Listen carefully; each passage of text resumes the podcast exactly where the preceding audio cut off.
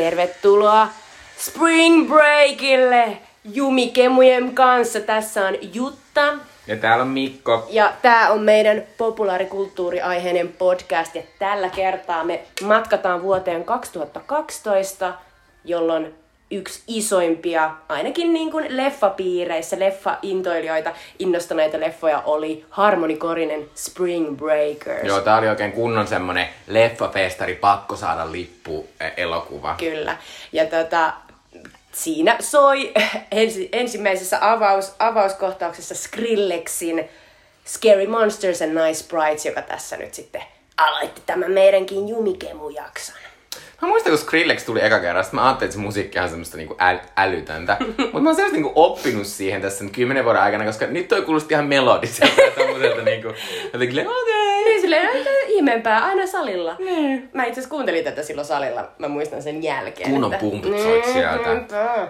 Mutta siis tosiaan Jumikemut on meidän äh, podcast, jossa me ollaan menty vuodesta 85 kohti tätä päivää ja nyt me tullaan vuoteen 2012. Ja me puhutaan ensin sen vuoden ilmiöistä, mitä musiikkia kuunneltiin, mitä leffoja maailmalla katsottiin ja Suomessa. Sitten me puhutaan vähän Oscareista ja sitten me siirrytään tähän varsinaiseen pihviin, joka on Spring Breakers-leffa. Kyllä, äh, ensimmäisenä tota, äh, käydään läpi näitä vuoden 2012 ilmiöitä.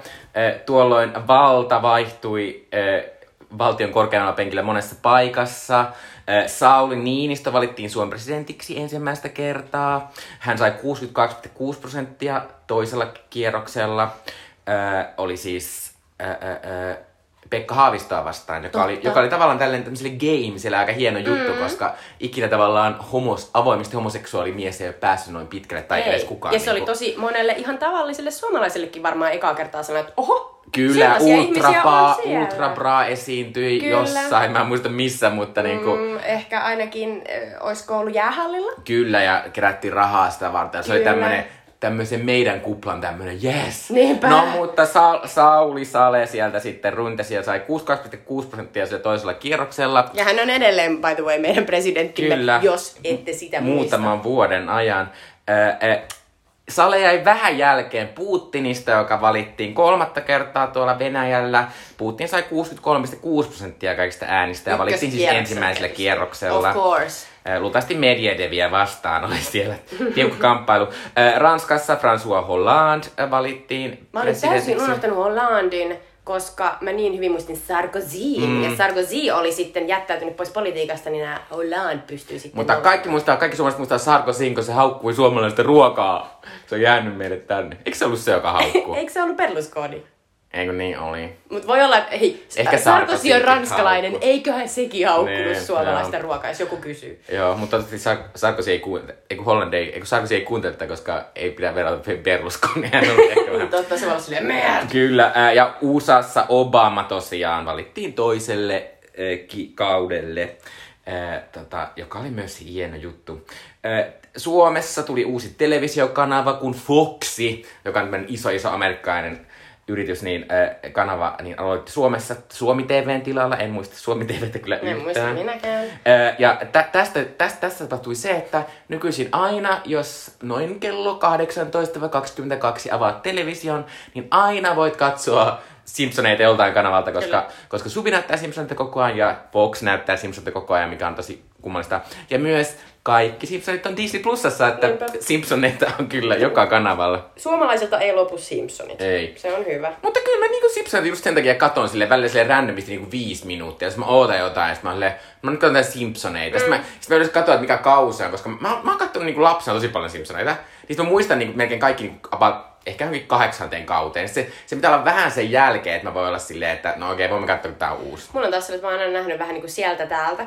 Toisin kuin mun veli, joka katsoi ihan kaikki. Niin tota, ni, nykyisinkin mulla voi tulla sellainen, että hei, mä en muista tätä. Mm. Vaikka aika paljon ne kyllä uusia noita viikonloppuisin varsin. Joo, ja mua aina ärsyttää, jos ne uusia tosi vanhoja, koska ne on vähän mun mielestä. Öö, suosikkilehti lopetettiin. Suosikkilehti oli tämmönen, ehkä vähän teineille suunnattu tämmönen, vähän tämmönen, mm, Tiger Beat-tyyppinen, missä oli ka- kaikkia tämmöisiä tähtiä, Se oli musiikkitähtiä. mahtavaa, kun se oli aina silleen Brad Pitt. Ja sitten joku Peter Andre. Jonne Aaron. Kyllä, siis jotenkin niinku, että aivan niinku käsittämätön asia niinku jotenkin laittaa nämä kaikki ihmiset samaan, mutta silloin tehtiin niin. Ja tavallaan tämä oli jo, niinku, kun minä ja Mikko oltiin niinku nuoria, niin tämä oli jo vähän niinku vanha Jaa, lehti. jaa. Että tämä, tämä oli jo ollut tosi kauan ja muistan, että siellä oli useimmiten, mulle siis tilattiin tätä, niin mä olin ihan häm, hämmentynyt, kun siellä oli tässä tosi vanhoja, outoja tyyppejä, niin kuin joku John Fogerty. Mm. Mä olin silleen, kuka tää on? No se ehkä kertoo vähän niistä tekijöistä, että ei oltu ehkä uusittu sitä puolta. Ö, mutta suosikkilehti on sillä mahtavaa, että sillä tuli aina julisteita mukana joka, joka Se jutussa oli se kes- ja keskellä sori, ei ollut tarkoitus olla miten, mitenkään, niinku, että et vanhukset johonkin niinku, piiloon, vaan enemmän vaan sinne, että mä tarvitsin vähän enemmän selitystä kuin että John Fogerty laulaa jossain. Mä olin kuka? Mm. Ai CCR, okei. Okay. Niin, mutta nyt tiedät, kuka John Fogerty. Mm-hmm. Öö, viime viikolla, viime jaksossa puhuttiin Norjassa tapahtuneesta terrori-iskusta, jonka Breivik eh, teki ja tappoi saaressa eh, nuoria, niin eh, Breivik sai silloin vuonna 2012 tuomion ja hänet tuomittiin 89 vuodeksi vankeuteen, joka on siis korkein Norjan rikoslain sallima vankeusrangaistus. Öö, silloinkin oli kesäolympialaiset Lontoossa. Öö, Oh, tää on aina pakko olla nämä olympialaiset, kun tää on niin Mikon suosikki asia. Niin tää on, on niin parasta. kyllä. Äh, Lontoossa järjestettiin kesäolympialaiset ja Suomi voitti sillä kaksi hopeaa ja yhden pronssimitalin, eli hyvin meni. Mm. Hopea tuli Tuuli Petäjälle, joka voitti purjehduksesta ekana suomalaisnaisena mitallin ja pronssia myös purjehdusjoukkueelle mm-hmm. Suomen. Mm-hmm. Ja lisäksi Antti Ruuskanen heitti keihään hopeaa, mikä on kyllä niin suomalainen mitalli. Se on kyllä. Ö, Lontoon o- olympialaiset oli sitäkin mielestä kiva, kiva olympialaiset, että, että ne, niiden loppubileet oli aivan mielettömän upeat, koska tota, ö, Britannia on täynnä pop-tähtiä ja silloin yh, yh, noin viiden minuutin ajaksi Spice Girls Niinpä! myös palasi vähäksi aikaa. Kun ne meni Mini Coopereiden päällä Niinpä, siellä. Se on mieletön. Se kannattaa katsoa YouTubesta. Se oli hieno. Se, ehkä se laulun taso ei niin hieno, eikä se se ei esityskään. se, minkä takia Mut- mutta, mutta tavallaan se semmonen, kun sä tunnet niinku ihan television läpi silleen, kaikki on silleen Spice Girls, Spice Girls. niinpä, niinpä. Kun mä muistan, kun mä katsoin tätä, niin sitten tota, niin sitten selosta oli monta kertaa silleen, oho, jokohan nyt tuttu viisko, ei, ei kun George Michael, George Michael, että George Michael. Taas, taas mä keulin, Niin, anteeksi, niin, niin. anteeksi. Silleen, sorry, spoiler alert, ei vielä. Ei vielä. Mhm. Ää, Sitten oli tämmönen iso tiedeuutinen, Higgsin, Higgsin bosonin olemassaolo oloa vahvasti tukevat tutkimustulokset raportoitiin. Tämä oli tämmönen mahtava juttu, joka oli Wikipediassa. Yritin selvittää, mikä on Higgsin bosomi. Ja mitä ne tutkimustulokset oli, en tiedä. Ehkä joku muu tietää, googlettakaa. Myös, että älkää googlettako Higgsin bosomi, koska voi olla jotain, jotain mitä voi näyttää töissä. Bosoni. Joo, joo. Bosoni. Ei kun, joo, enpäkään siitä niin kuin näin nopeasti muuta osaa sanoa kuin, että Alkeis Hiukkanen, jota siis ennustettiin kauan aikaa sitten, ja nyt niin kuin, saatiin todisteita, että se oikeasti on olemassa. Ja oliko se joku juttu, että nyt ne, voidaan, nyt ne voi laskea painon jollekin asialle, mitä ennen ei ollut. Mutta joo. Mutta siis o- oikeasti tosi hieno juttu. Mutta well done tiede. Niinpä, well done tiede. et, ä, Jumikemut on tiedemyönteinen podcast. Kyllä.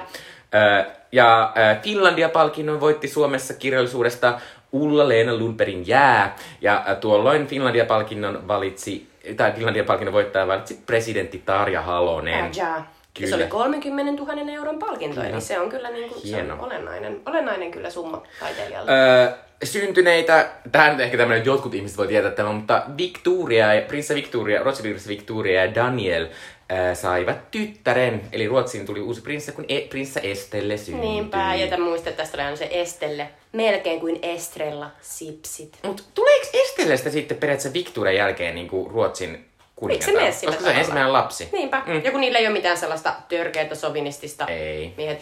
Muutenkin tietysti tämä ku, ku, kuninkuusinstituutio on niin sellainen tasa-arvoinen. Oh, no, no, no, no, no, no. Tuolla menettiin myös isoja hahmoja kulttuurissa. Ehkä suurin oli Whitney Houston, laulaja, legenda, mutta myös erittäin menestynyt näyttelijä. Äh, kuoli traagisesti nähtävästi huumeisiin, koska hänellä oli aika, aika paha huumeongelma. Äh, mutta Whitney Houston tosiaan, niin kuin tässäkin meidän podcastin aikana nähtiin, niin 89-luvun suurimpia pop-tähtiä, aivan mielettömän hieno laulaja ja esiintyjä. Ja tietysti hirveetä, että hän kuoli, mutta hänellä ei ollutkaan helppo Kyllä. elämä. Ja myöhemmin kyllä. hänen, hänen tyttärensäkin kuoli mm. Myös niin kuin vähän saman sy- tyylisissä olosuhteissa. Oli tosi traaginen. Kyllä. Suomalainen sanomalehtimies mm. Aatos Erkko kuoli. Aatos Erkko muun muassa omisti jossain vaiheessa Helsingin Sanomat. Kyllä hän on sitä sanoman omistajasukua. Kyllä. Ja Nora Efron, joka on tunnettu ehkä tämmöisten romanttisten elokuvien käsikirjoittaja, ohjaaja. Yksi Haluatko Hollywoodin- sanoa jotain hänestä, No, koska hän... Hän on tällainen tota, iso, iso Hollywood-käsikirjoittajan legenda, joka oli siis myös ö, tosi Hollywood-piireissä. Muun muassa hänen elämästään hän on itse kirjoittanut sen kirjan kuin Sydän Karrella, josta on sitten ohjattu elokuva, jossa Meryl Streep ja Jack Nicholson esittävät häntä ja hänen aviomiestään, kun heille tulee sellainen ö, uskottomuuskriisi ja he, he eroavat, kun Nora Ephron oli kaksi, ö, hän oli yksi yksi lapsi ja toinen oli vielä, vielä vatsassa, että hän ei ollut synnyttänyt. Mutta hän on siis tunnetuin äh, When Harry Met Sally, kun Harry tapasi Sallyn elokuvasta, joka, joka on siis romanttisen ö, komedian kautta draaman ö, niin kuin ihan, ihan kruunaamattomia klassikoita tai, tai sellaisia, jo, jo, joita usein kyllä mainitaan, mutta ei mun mielestä tarpeeksi usein. Ja siinä on muun muassa tämä mahtava kohtaus, missä Meg Ryan on Billy Crystalin kanssa äh, dinerissa ja hän esittää orgasmin, koska Billy Crystal ei usko, että nainen pystyy, nainen, että ei hänen seurassaan kukaan ikinä orgasmia esitä, että kyllä hän tunnistaa, jos nainen saa oikean orgasmin. Ja sitten Meg Ryan panee parasta. Kyllä, ja sitten siinä on yksi elokuvahistorian hienoimmista laineista jälkeen. I want what she's having. Niinpä. Mm. I to what she said. Öö, mutta pitää sanoa Nora Ephron sen verran, että Nora Ephron on kyllä mun mielestä ehkä semmonen, kun mun mielestä ö, rak- romanttinen komedia, tämmöiset romanttiset, vähän keveämmät elokuvat on, on jo vuosikausia ja jopa ehkä vuosikymmenenkin ollut vähän laskusuhdanteessa mm. ja tehnyt hienoja ja hyviä. Niitä Nora Ephronin arvoja, se semmoinen niin kuin, taitavuus ja se semmoinen niin kuin, mm. on mun mielestä noussut, mitä kun kuuntelee eri, erilaisia elokuvapodcasteja näissä, niin Ja- aika lämpimästi näistä puhutaan nykyisin. Ja, ja siis tä, tässä myöhemmin podcastissa ma- mainitaan muun muassa Lena Dunham, niin Lena Dunham on yksi niin Nora Ephronin suuria, suuria faneja, ja hän on nostanut Nora Ephronia monessa kohtaa, ja mä oon siitä tosi, tosi iloinen. Ö, Lennart Rumenista puheen ollen voidaan siirtyä näihin tuona vuonna alkaneisiin TV-sarjoihin. Tuolloin alkoi siis Lena Dunhamin Girls, joka oli tämmöinen tosi zeitgeist HBO-hitti. Erittäin saikkaista. Kyllä, ää, josta mekin tehtiin jakso joskus aikaisemmin, kun tämä loppui tämä sarja. Ja se on semmoinen erittäin rasittava sarja. Ja- Raivostuttava sarja. Raivostuttava sarja ja en tiedä pystyisin katsomaan sitä uudestaan, koska, Mutta se- mutta, mutta se oli semmoinen sarja, josta niin kuin itse näin itseäni paljon ja siinä oli paljon semmoisia asioita, mitä, mm. niin kuin, mitä ää, meidän nykysukupolvi kokee ja Kyllä, tällaista. ja että asutaan suurkaupungissa ja on tietynlainen kulttuurillinen niin kuin, tavallaan skene ja mm. on tietynlaista pariutumista ja, ja sellaista niin kuin, pähkäilyä ja sitten myös sellaista, että on ihmisiä, jotka on ihan tosi well off ja ihmisiä, jotka on taas niin kuin, silleen, että ei, ei, ei meinaa saada mitenkään mitään mahdollisuutta työelämässä. Tai Kyllä. Ja tietysti ehkä yksi suurimmista lahjoista koko maailmalle, mikä Girls antoi, niin Adam Driver. Kyllä. Adam Driverin ura, oh. hän esitti Lena Dunhamin poikaystävä monta kautta, niin Jonka nimi oli Adam, Niin. Adam Driverin ura sai tästä niin kuin, äh, alkunsa. Äh, toinen iso komediahitti, jos mä en tiedä, onko Girlskaan komedia, no on se ihan hauska välillä. On. Siinä on Shazana. Niin, hauska. Äh, äh, eli komediahitti Weep, joka kertoisi Amerikan varapresidentistä, jota esitti Julie Louis Dreyfus, joka oli Seinfeld-tähti. Ja, ja se on aivan mielettömän hieno sarja. On niin hauska. Mä katsoin sen, niin kuin, en, mulle tarjoutui mahdollisuus katsoa se, kun mä, mä tota, sain lapsen ja jäin, jäin nä- vanhempainvapaalle. Se oli niin hauska. Se on, se on niin räävitön se hahmo. Ja se, siinä on niin uskomatonta kiroilua ja vittuilua ja Jaa. sellaista, niin kuin, sellaista niin kuin, että, että jos työpaikalla olisi tollassa, niin tavallaan olisi ihan mega viihdyttävää, myös ihan hirveätä. Mutta niin kuin, tavallaan se on Ja se ihan on niin nopeeta se, se, se läppä, sille oh my god. Niin, ja on Äh, niin Weepille ehkä. Weepille kävi hirvittävästi sillä tavalla, että politiikka muuttui sellaiseksi, kun me kuvattiin se, kun, Kyllä, kun äh, tämä oikeisto alkoi hillua Twitterissä ja Donald Trump nousi presidentiksi, niin sitten se terä vähän ehkä, ehkä meni, ja tietysti se jatkui tosi monta vuotta, mutta nykyisin Whippia ei siis enää ole. Äh, Arrow, supersankarisarja, joka oli yksi tämmöisistä, se oli yksi ensimmäisistä tämmöisistä, vähän tämmöisistä jotenkin, jotka otti silleen tosissaan sen supersankarin meiningin. kyllä. Äh, ja tota, mä en ikinä ehkä kattonut mm. Arrowta. se, se oli niinku DCn yritys tavallaan niinku saada sitä heidän franchisea niinku eteenpäin, koska Marvel oli päässyt niin valtavaan boomiin niinku Niin, näiden leffojensa kanssa. Mm. Niin oli vaan silleen, no on meillä näitä muitakin juttuja, me voidaan tehdä myös TV-sarjoja.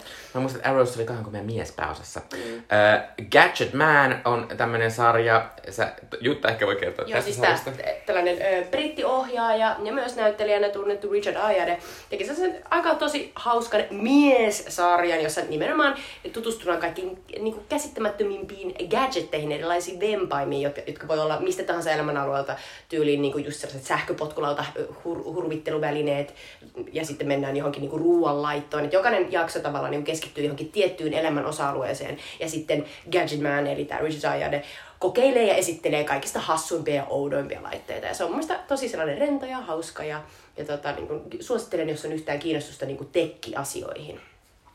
Ö, ja lisäksi tämmönen sketsikomedian nykyinen ö, moderni klassikko Key and Peele ö, ö, sai tuolloin alkunsa ja siinä siis on, on, hän- se on Jordan Peelin ja Keegan Michael Gain tämmöinen yhteinen, yhteinen sarja, ää, joka siis on sketsikomedia ja, ja ä, se on, aika monet niistä sketseistä löytyy YouTubesta. Kannattaa katsoa muun muassa Gay Wedding ja sitten tota, ää, si, niillä on muutenkin tämmöisiä tosi hauskaa tämmöisiä niinku, ää, näistä tekijöistä kumpikaan ei ole tiettävästi gay, mutta tota, heillä on tosi hauskaa tämmöisiä kommentteja siitä. Ja sitten heillä on tämmöinen mahtava, mahtava sketsi, missä, missä valkoiseen kouluun tulee tämmöinen äh, musta sijasopettaja, ja sitten hän sanoo näitä vaale- vaaleaisia nimiä silleen, miten ehkä tummaihoinen voisi sanoa. Ja se on tosi hauskaa. Ää, ja tietysti tämä on siinä merkittävää, että tämä oli siis iso, iso uran alku, varsinkin Jordan Peele. Ja Jordan Peelestä on nyt tullut yksi äh, Hollywoodin kiinnostavimmista ja vaikutusvaltaisimmista äh, ihmisistä. Jordan Peele siis äh, tietysti Get Outista mm-hmm. breikkasi läpi, mutta muun muassa, muun muassa ihan, ihan pari viikkoa sitten Amerikalista yksi tuli Jordan Peelin tuottama Candyman, joka oli, joka oli tota, äh, ensimmäinen äh, tummaisen naisen ohjaama elokuva, joka on ikinä päässyt Amerikalista ykköseksi. Niinpä. Hyvä Niedekasta. Kyllä. Äh, Euroviisut järjestettiin Azerbaijanin äh, Bagussa.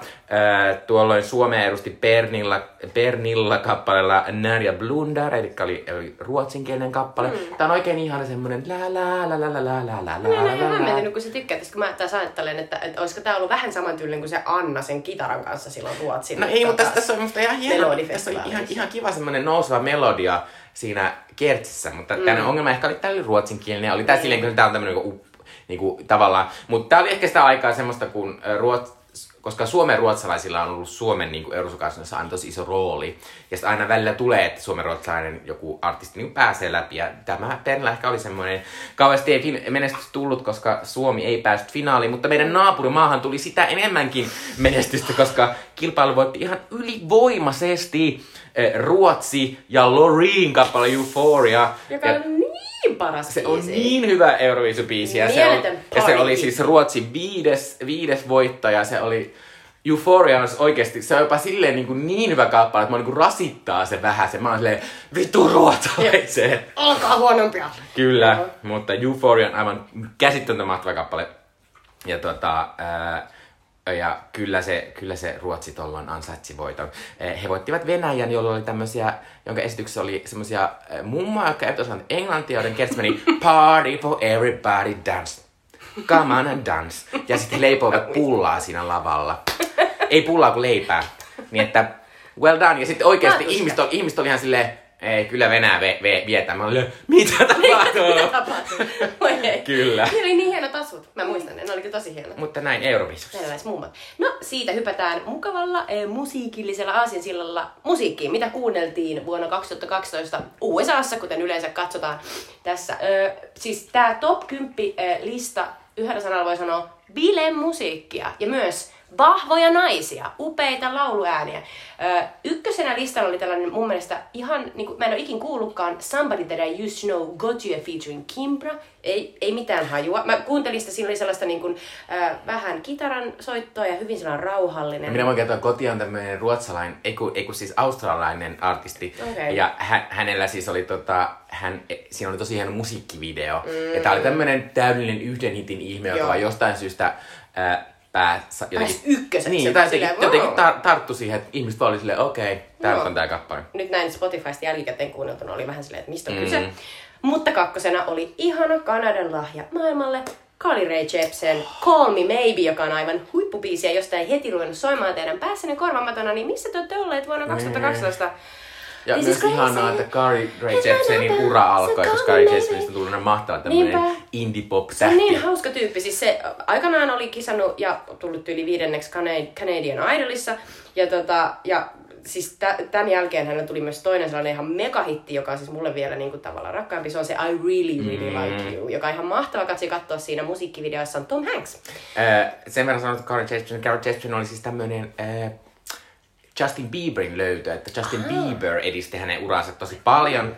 Äh, ja tota, se pitää sanoa tästä äh, Call Me Maybestä, että tässä on myös tämmöinen hauska, hauska sen videolla semmoinen gay-tarina, että mm. tämä Carly yrittäisi vähän iskeä naapurin poikaa, mutta naapurin poikki on kiinnostunut, Niinpä. kiinnostunutkin semmoisesta toisesta naapurista, joka onkin poika. Niin, että Carly ei nyt oikein lähtenyt. Kyllä.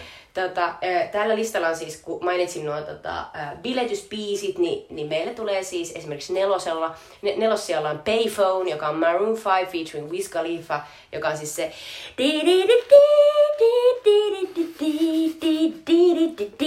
Siis tää on mun mielestä ihan selvästi sellainen Coldplay-kopio, koska se, se miten se niinku ääni tavallaan melodia menee, niin mun tulee heti mieleen Coldplay ja, ja, ja tota, niiden hitit. Mutta Payphone, vähän niin kuin tällainen biletys. Sitten ää, to, toinen iso biletysbiisi, no We Found Love, Rihanna featuring Calvin Harris. mun se, on, lempikappaleista ikinä. se on ihan mahtava, se on siellä, siellä, siellä kahdeksan. Ja sitten siellä yhdeksän on Nicki Minajin Starships, joka on sellainen, että voi luoja, pari kertaa tätä tullut tampattua Mikonkin kanssa.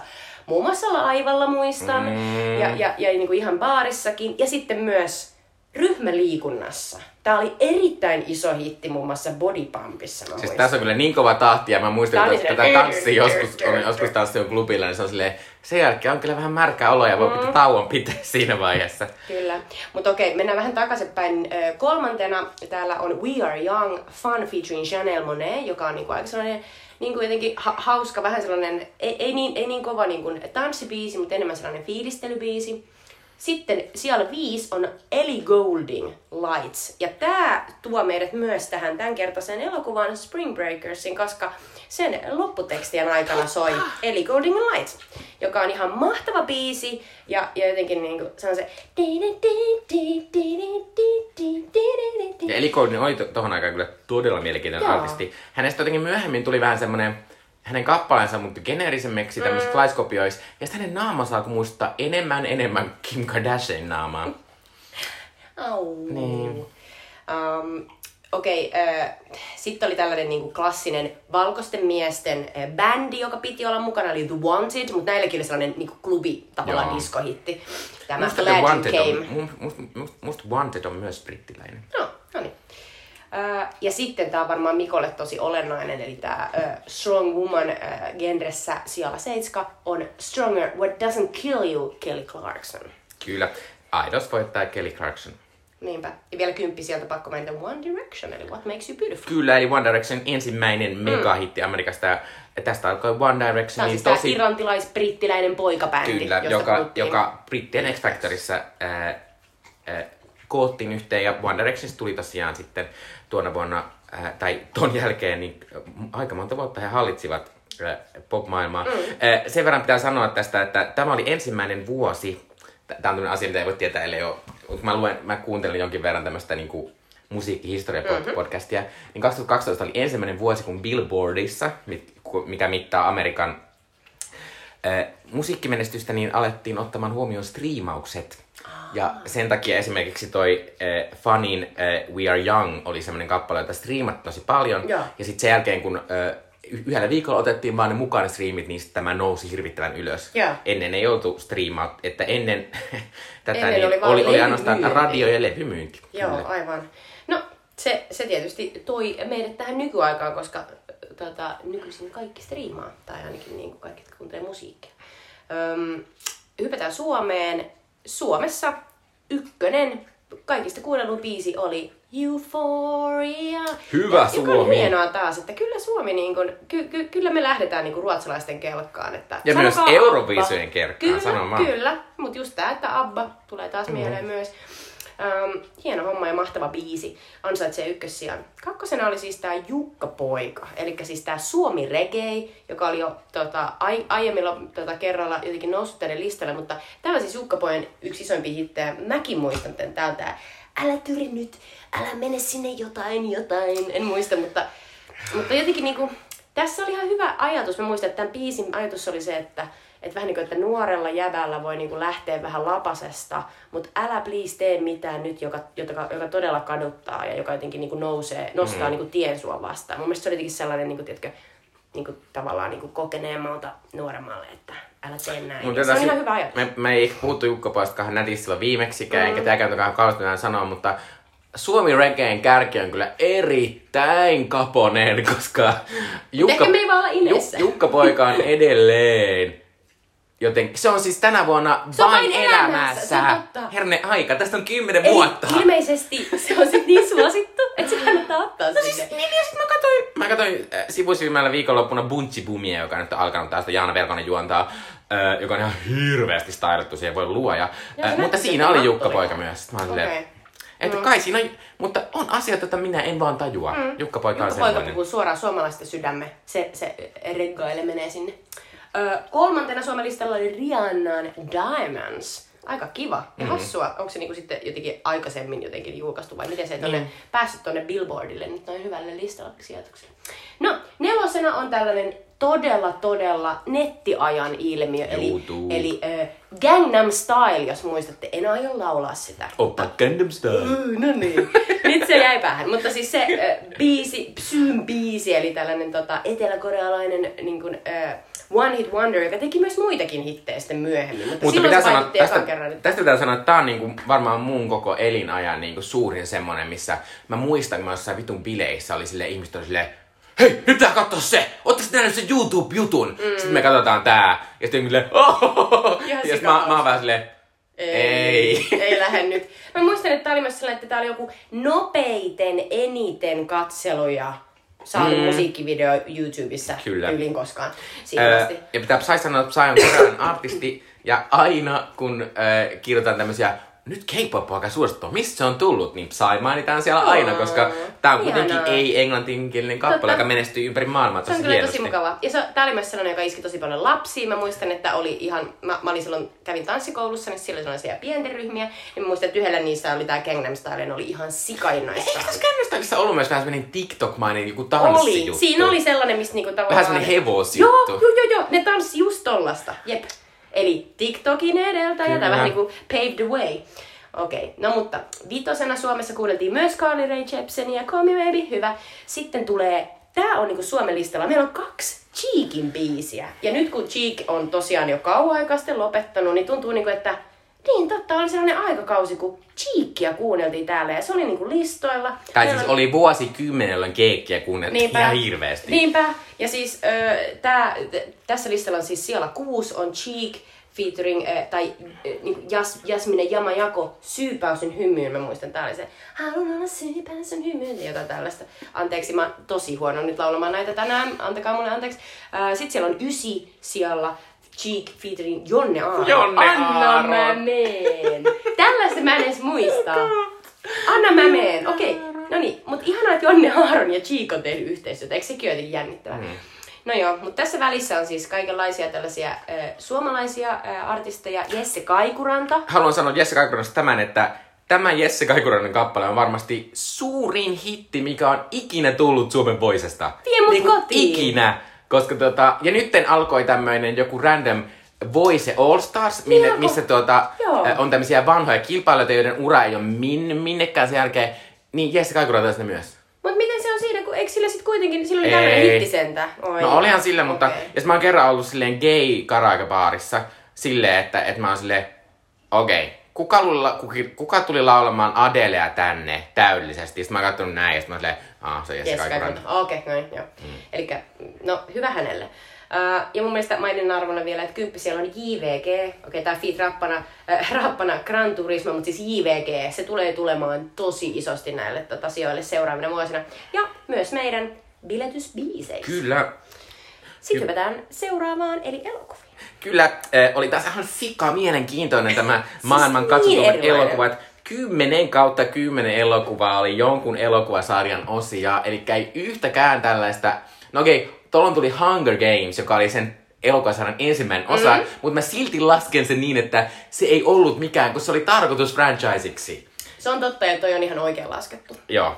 Eh, Mutta tuo vuosi, kuten viimeksi kerrottiin, niin eh, alkoi nämä miljardit paukkua maailmalla. Viime vuonna, viimeis, edellisenä vuonna 2011 oli kolme miljardin yrittänyttä, ja tänä vuonna peräti neljä, ja tietysti suurimpana The Avengers, super, supersankari elokuva, joka keräsi yhteen kaikki Marvelin supersankarit ja tosiaan sai tällaisen, niin kuin, se tienasi puolitoista miljardia dollaria, mikä oli ihan suunnattoman paljon tuohon aikaan, ja on toki edelleenkin. Ja, ja to, tosiaan se, oli tämmöinen, että viimeistään tollon kaikille muille elokuvastudioille tuli semmoinen paniikki, että meidänkin pitää saada tommonen samanlainen franchise. Nyt äkkiä. Että sit joku Univers, Universal mun mielestä yritti rakentaa tämmöistä hirviöjuttua Niinpä, ja se tehtiin yli vain yksi leffa. Kyllä, koska se Tom Cruisen muumi oli niin hirvittävän huono.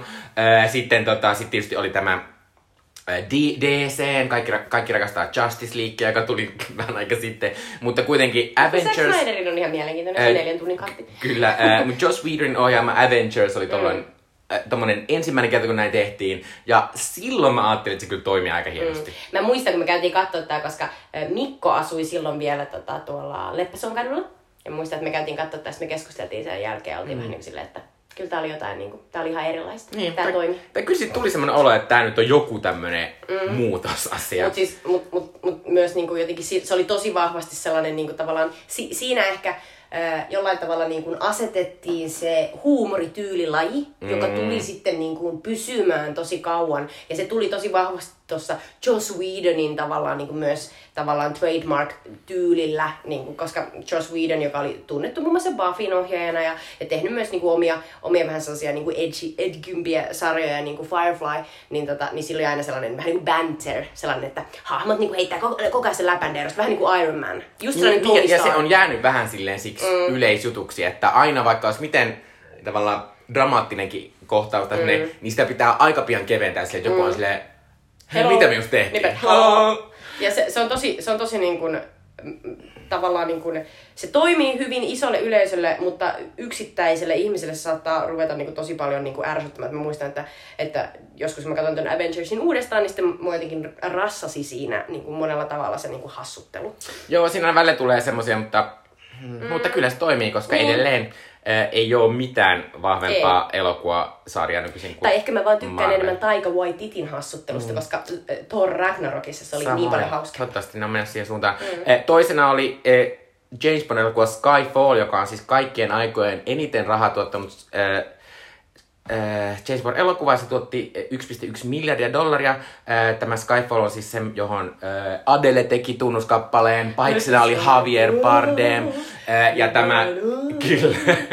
Ja tota, eh, tämä siis oli tämmöinen elokuva, mikä, eh, mitä mä inhoan, niin meni vähän tällaiseen, että perust, että sitten se draama perustui siihen James Bondin hahmona, että lopussa mentiin tämän James Bondin lapsuuden kotiin ja sitten siellä oli semmoista kaiken maailman draamaa. Ja mä Oliko silleen, se skottimökki? o, no, kartano, se on Ai, niin suunnaton kartano, joo. missä sitten se kuolee, se Judy Dench. Ja sitten tota, Spoiler alert. mutta siis tota, tämä on tosi hyvä elokuva niin kuin siihen asti, kun se menee, koska mun mielestä tässä tajuttiin jotenkin väärin James Bondin hahmoa, että me ei tarvita sitä James Bondin lapsuutta mihinkään, mutta sitten ne jatkoi sitä sinne Spectressä ja kaikkea, ja mä toivon, että ne yrittää kaartaa pois siinä seuraavassa tästä tavallaan, asiasta. niin kuin, tavallaan tämä elokuva, joka tuli siis niin kuin, nyt telkkarista ehkä, ehkä viik, viikko mm. tai kaksi sitten. Mä, mä katsoin siis tota elokuvaa, mutta mä en katsonut noin pitkälle, että mä en sitä loppuun. Mutta tota, mä katsoin vaan, että tämä on ihan älyttömän hyvä, aivan järkyttävän niin kuin vetävä. Siinä on sellainen ihan käsittämätön alkukohtaus, missä, missä James Bond on junan kyydissä ja sitten se vetää sellaisella niin kuin kaivurilla niin kuin, niin kuin tarrautuu siihen sellaisiin junavaunuihin, jotka on lähdössä karkuun. Ja, siis tää- tosi sellainen niin kuin James Bond to the max, niin kuin, että kuinka pitkälle voit sen viedä. Niin mun tuli jotenkin sellainen olo, että tavallaan jos tämä olisi vaan loppunut mm-hmm. tähän elokuvaan, niin se olisi ollut tarpeeksi. Mm. Mutta tietenkään se ei lopu. Tietenkään, niin sen takia ihan se kohta tulee uusi James Bond. Äh, kolmantena oli Christopher Nolanin äh, Dark Knight-trilogian viimeinen osa, The Dark, Dark Knight Rises, joka myös tienasi yli miljardia mä dollaria. että siinä on tää ihana Tom Hardin Bane, on... Mä tykkään sitä elokuvasta. Musta se, on, musta se on tosi kiva. Ja musta se oli tosi ihana, kun sit siinä oli niinku se sellainen, että äh, Robin. Se olisi voinut melkein jatkua Se johonkin. olisi melkein voinut. Harmi, että siinä oli se näyttelijä, se, josta mä en tykkää yhtään.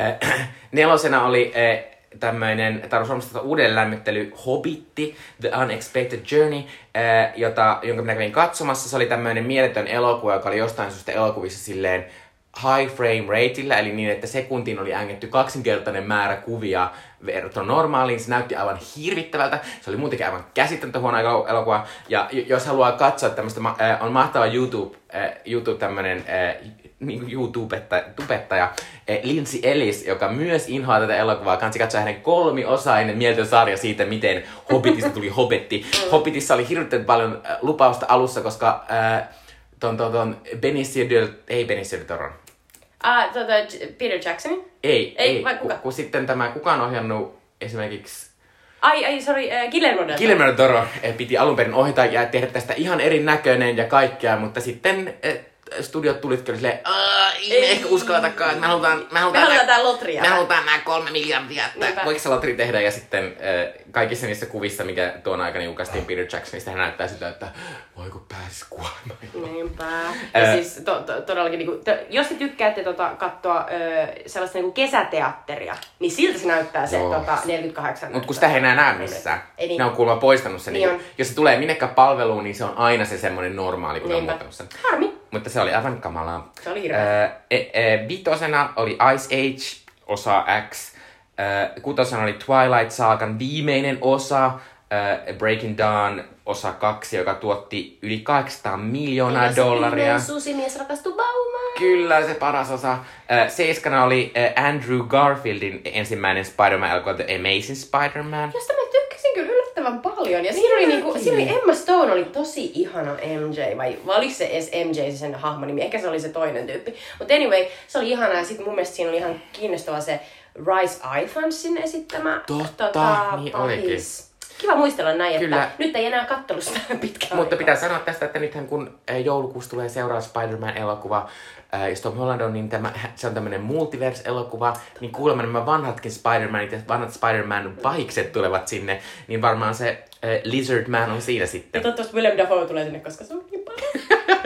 Eh, ja sitten eh, kahdeksan oli Madagaskar kolmonen, eh, yhdeksäntenä oli Nälkäpelisarjan ensimmäinen osa Hunger Games, joka oli tämä Jennifer Lawrencein suuri, suuri täh- tähdentekijä Katniss franchise. Everdeen. Ja minä rakastin, rakastan edelleen Hunger Gamesia, musta se on yksi parhaista franchiseista, mitä on ollut. Se on hyvä ja dramaattinen ja tehokas, ja siinä on söpö roman, romanssia. Siinä on ihan niin tyyppejä. Mä rakastan Woody Harrelsonia, siinä mä rakastan Elizabeth Banksia, joka on Joo. tosi ärsyttävä se hahmo, mutta upea rooli. Ja Josh Hodges, mä, olin ihan se, oh, se on niin pieni se Peeta, se on niin ihana, se leipoo leipiä. Se Ää, leipoo leipiä. Ja kympinä oli Man in Black kolmonen.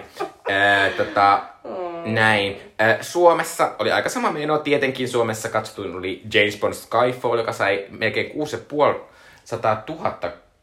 6500 000. Onko se oikein sanottu? On. On. On. Ää, katsoja, joka on aika iso määrä Suomessa. Ää, kakkosen oli Hobbit, nelosen oli Ice Age, nelosen oli suomalainen, jo meille kaikille podcastin kuuntelijoille tuttu ää, lapsen lastensarja Risto Räppää ja Viileä Venla, jossa näitä tuli cool tyttö mukaan. Joo, ja tää oli vielä niitä Mari Rantasilan Risto Räppäjä leffoja, eli hyvä. Mm. Eh, Vitosena oli myös lasten elokuva Madagaskar. Kutosena oli Yön ritarin paluu. Seiskana oli suomalainen elokuva Tie pohjoiseen, joka yhdisti tämmöisiä suomalaisia näyttelijälegendoja, eli Samuli Edelman ja Vesamatti Loirin, joka oli tämmöinen road movie, jossa Vesamatti Loiri esittää Samuli Edelmanin isää, ja sitten ne matkustelevat jonnekin. Mika Kaudismäki Akin veli ohjasi. Siinä on sellainen mä en, voi, mä en voisi kommentoida, kun se on niin kauhea. Si- Elina Knihtilä ja sitten sellainen tota, ihan mahtava nuorimpi näyttelijä. Mutta mä unohdin nyt hänen nimensä. Niin sitten äiti ja tytöltä, jotka sille päätyy hommailemaan noiden kanssa. Ai niinku, niinku Joo, ei, ei, ei kaikki yhdessä, joo, vaan- ei, mutta joo, Joo. vedä eteenpäin. Joo, mä en okei. pysty viettistä. Ää, mutta tota, ää, mä myös luin tänään sitä Wikipedia hiukasivat tietysti myös yhdessä ku- kummatkin muusikoita niin jonkun mahtavan kappaleen tästä. En kuunnellut sitä, mutta on varmasti Joo, nautinto. ja haluan vielä sanoa, että Elina Knihtilä on ihana tyyppi, hän on viisas nainen ja mä ihailen häntä. Ei liity mitenkään niin kuin, elokuvan niin kuin, siihen dubious. Joo. Ää, Suomessa Twilight oli myös iso juttu. Ää, tota, yli 200 000 ihmistä kävi katsomassa Twilight Aamunkoi, mikä se oli Suomessa. ää, musta on ihana. Elokuvan yhdeksäntenä oli Sofi Oksasen Finlandia-palkittuun teoksen perustuva Puhdistus, joka siis on tämmöinen todella, todella synkkä draama-elokuva, joka kuvaa Viron historiaa. Ää, ja oliko sen pääosassa? Siinä on pääosassa Laura Bin ja äh, Krista Kosonen, Kyllä. ja he ovat sisaruksia. Kyllä. Ää, ja kymppinä oli Nälkäpeli. Eli Suomessakin tykättiin teinijutusta. Mutta Suomessa oli selvästi lasten elokuvat Kyllä. menestyivät ja James Se on se, millä, millä ihmiset saa teatteriin. Hypätään Oscareihin. Oscarit äh, järjestettiin tietysti seuraavana vuonna 2013 ja ne juonsi Seth MacFarlane, joka on siis tällainen koomikko, käsikirjoittaja, joka on muun muassa Family Guyn Family. Guyn, joo. Tota, ja hän juon sekaa ja toivottavasti vikaa kertaa. Oli musta ärsyttävä. Äh, Mä muistan, hän oli tämmönen hirvittävä laulu, jossa hän lauloi, että I saw your boobs naisille sille Joo. näin sinun tissit ja näin sinun tissit elokuvassa, näin sinun tissit elokuvassa. Mä Toi on siis silleen, mun mielestä just sitä Family Guy-juttua, joka on mulle silleen, että Simpsonit mä voin katsoa, milloin taas se Family Guy vaihdan kanavaa. um, Steven Spielbergin suurmieselokuva Abraham Lincolnista kahmi 12 ehdokkuutta ja Ang Leen uh, upea romaanifilmatisointi Life of Pi 11. Life of Pi oli vielä sellainen 3D-elokuva. Kyllä. Upea. Ja siinä oli, siinä oli sellainen täysin tota, ä, tietokone-animoinnilla tehty tiikeri, jonka kyllä, kanssa mä, mä siis Life Paita jotenkin vähän matkaa joskus, kun se tuli joltain Seemorelta. Ja sitten mä olin silleen, kyllä toi edelleen toi tiikeri näyttää musta aika hienolta. Mm, se on kyllä hienon näköinen. Mm. Siinä, siinä päästiin jonkun, tota, jo, johonkin uuteen pisteeseen. Öö, lopulta palkinnot jakaantu vähän sinne sun tänne. Eli Ben, nykyinen Batfleck, Affleckin äh, Argo-elokuva, joka on siis tällainen poliittinen draama, joka kertoo sellaisesta tota, äh, amerikkalaisista diplomaateista kautta toimittajista, jotka, jotka joutuu sellaiseen nalkkiin tuolla Iranissa ja sitten ne täytyy hakea sieltä kotiin, niin se sai eniten eli kolme Oscaria. Eli paras elokuva, jos puhutaan niin tietysti näistä tärkeimmistä Oscarista, niin paras elokuva, sovitettu käsikirjoitus ja leikkaus. Mutta se oli historian neljäs parhaan elokuvan Oscarin voittanut leffa, ilman että sen leffan ohjaaja oli saanut edes erkkuuta. Sori Ben. Mutta pitää nyt sanoa, että on kyllä aika kädenlämpöinen meno ollut tuolla 2010. Niin kuin edellisenä vuonna voitti Artist, sitä mm. voitti King's Speech ja nyt Argo. Mä oon silleen, Mm. Nämä on kaikki elokuvia, että ei kukaan halua katsoa näitä enää. Ja sitten tulee semmonen olo, kun miettii nyt viime vuosia, on niin tosi mielenkiintoiset Kyllä. pienet, Mä luulen, että rohkeat elokuvat sitä, on että, niinku... että se Oscarien instituutio, se on vaan rapautunut. Niin, Niin, niin, niin, Ihmiset et- on olleet silleen, että ei Niin sitten tietysti ole se ongelma oli se, että jengi oli vittu vanhaa. Niin. Tietysti 60 että ihmiset 60, 70, 80-vuotiaille vanhoille mieleen silleen, hyvä tarina Niin, tämmöisestä. hyvä. Koska mitä vanhempi ihmisestä tulee, niin sitä konservatiiviseksi. Konservatiivisemmaksi sen arvot käy, tämä on ihan tutkittu juttu. Ja siis tosiaan, mit, mitä Mikko tuossa sanoi, niin tämän jälkeen on siis avattu tosi vahvasti sitä Oscareiden äänestäjäkuntaa. Ja sinne on kutsuttu ö, nuorempia naisia, ei valkoisia. Siis Ei amerikkalaisia. Ei amerikkalaisia. Eli, eli niin kuin se, se, se on varmasti muuttanut jo sitä, että minkälaisia elokuvia sinne valitaan. No, Ang Lee voitti parhaan ohjauksen Life of Piesta. Hyvä Ang Lee! Yeah. Se on tehnyt mahtavia elokuvia ja kiitos Brokeback Mountain ja muuta hienoa. Uh, Daniel Day-Lewis, eli, eli yksi uh, aik, aika, aikamme legenda-näyttelijä, voitti Nykyisiä Lincolnista. Niin, mm, katsotaan kuinka kauan, jos sieltä kuitenkin tulisi joku kiva juttu vaikka sen vaimon Rebecca Millerin kanssa. Uh, hän siis voitti parhaan miespääosan ja hän oli siis hän oli uh, ensimmäinen uh, mies, vai ensimmäinen ihminen, joka on voittanut siis kolmesta niin kuin pääosasta. Kai se oli että ensimmäinen mies, joka on voittanut niin kuin kolmesta miespääosasta siis Oscar. Ehkä. Koska tota, aiemmat on esimerkiksi Jack Nicholson, niin hänen on ollut yksi vuosi ja näin poispäin. Sitten Jennifer Lawrence, parhaan naispääosan Oscar. Herra Jumala. Eli mä meidän nälkäpelinainen. Huh, mikä vuosi. Aivan mieletön. Jennifer Lawrence voitti siis Silver Linings Playbookista, joka oli tämä, tämä tota, um, unohdin etunimen, mutta Russellin e- e- elokuva tällaisesta nuoresta leskestä, joka tapaa tällaisen äh, tällaisesta Bradley hoitolaitoksesta tulleen Bradley Cooperin, joka vähän sekaisin, ja yhdessä he, he osallistuvat tanssikilpailuun. Kyllä. Ja tälleen, kun tämän kuvailee tämän elokuvan, niin vaikuttaa todella niin kuin yhdentekevältä, mutta oli, oli tosi, tosi vetoava ja, ja tosi, tosi herkkä. Ja tosi muist- hienosti näytelty. Bradley Cooper on ihan mahtava. Kyllä, Jennifer Lawrence on ihan ihana. mieletön. Ja muistat, se, myös heidän niinku, tavallaan, heidän niinku, tanssikohtaukset, heidän niinku, heittäytymisensä, niin kaikki se on varmasti ollut tosi olennaista mm. siihen, että Jennifer Lawrence niinku, voitti tästä, koska se on, se on tosi upeata. Mun pitää vielä sanoa, että en kyllä muista tällaista mieletöntä tähti on syttynyt vuotta, joka on tällainen, niin kuin, että sulla on yksi menestyneimmistä franchisingista, jota, jota sä johdat yksin käytännössä, mm. sä vedät yksin sitä koko juttua. Ää, Nälkäpeli. Ja sit sä voitat vielä tolleen niin parhaan naisnäyttelijän pääosa Et mä en Oscarin. yhtään ihmettele, niin kuin ollaan tässä aiemmin, aiemmissa jaksoissa puhuttu, että Jennifer Lawrence pitää pientä hiatusta. Kyllä. Onneksi se tulee on ollut takaisin. aika kova, mutta joo.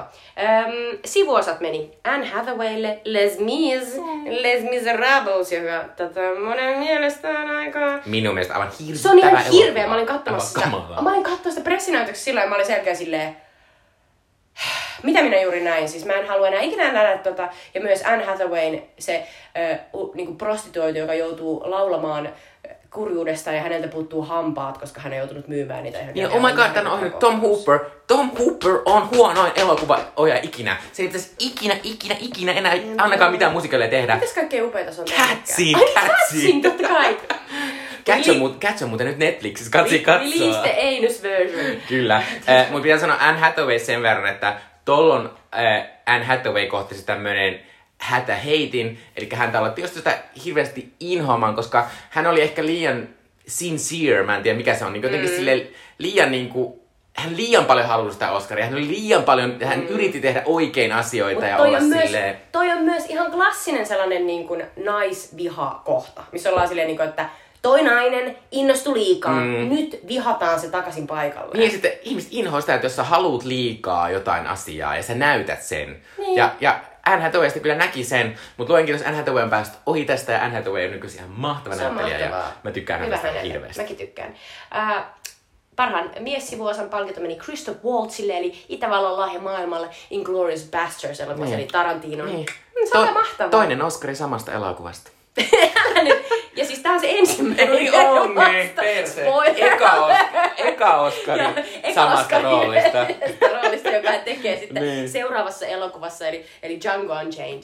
Mutta mun mielestä Christopher Waltz on aivan ihana tässä elokuvassa.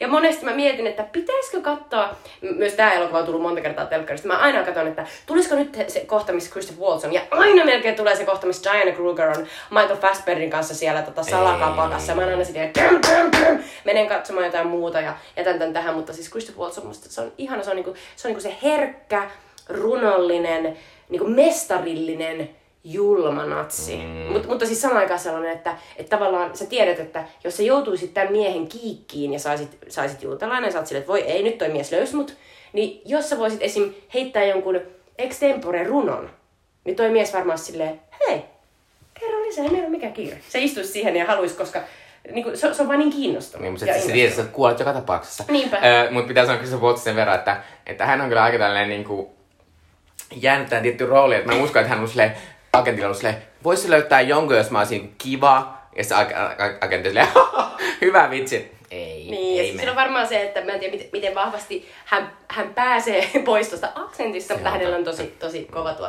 oma niin kuin, oma tapa puhua.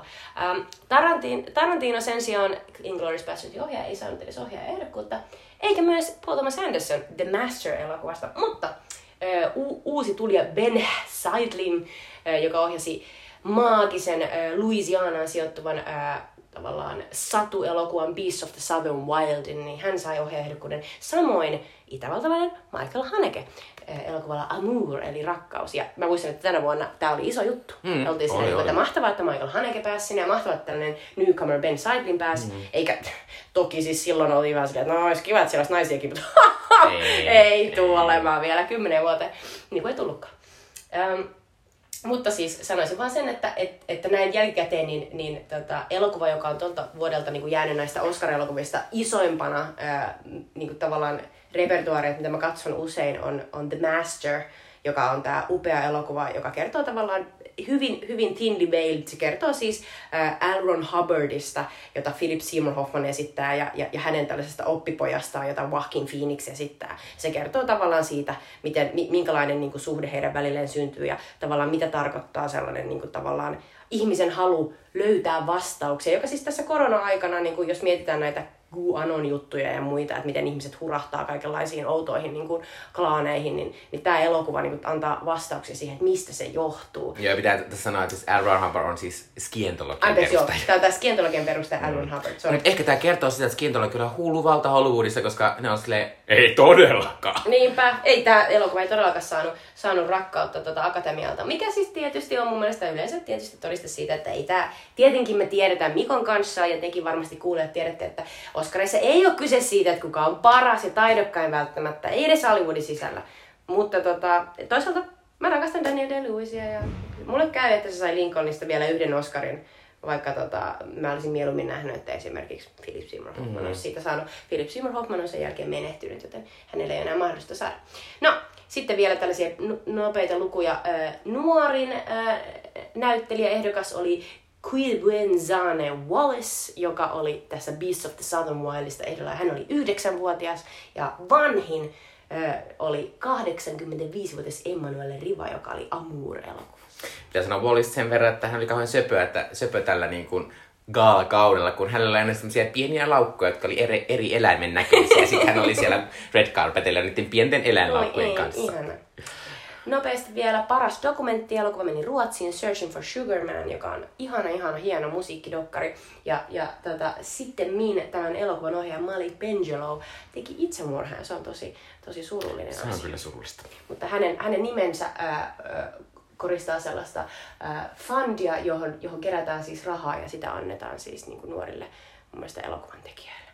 Tota, ää, ja Kannesissa kultainen palmu meni Michael Haneken Amour, rakkauselokuvalle, joka kertoo tällaisesta ää, vanhasta pariskunnasta, josta ää, tälle naiselle tulee Alzheimer. Ja se on tosi hieno elokuva. Ää, ja tosiaan Hanneke oli voittanut kultaisen palmun ihan pari vuotta aikaisemmin, mm. 2009 äh, Weisseband-elokuvalla. Niinpä. Ää, Seuraavaksi siirrytään sitten tämän jakson elokuva, joka on The Spring Breakers.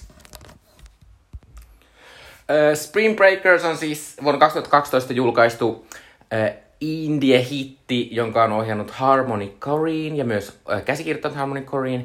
Ää, Sen pääosassa oli Vanessa Hudgens, Selena Gomez ja James Franco, ehkä nämä tunnetuimmat. Oli toki muitakin näyttelijöitä. Ää, Ja tämän elokuvan budjetti oli 5 miljoonaa ja se tuotti peräti 30 miljoonaa, eli se oikeasti oli aika iso äh, indie-hitti.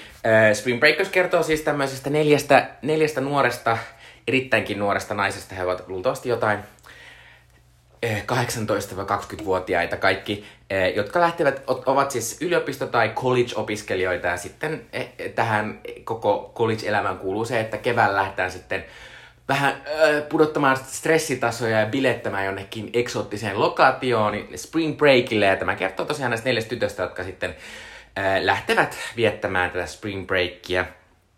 Ja siellä tapahtuu kaikenlaista.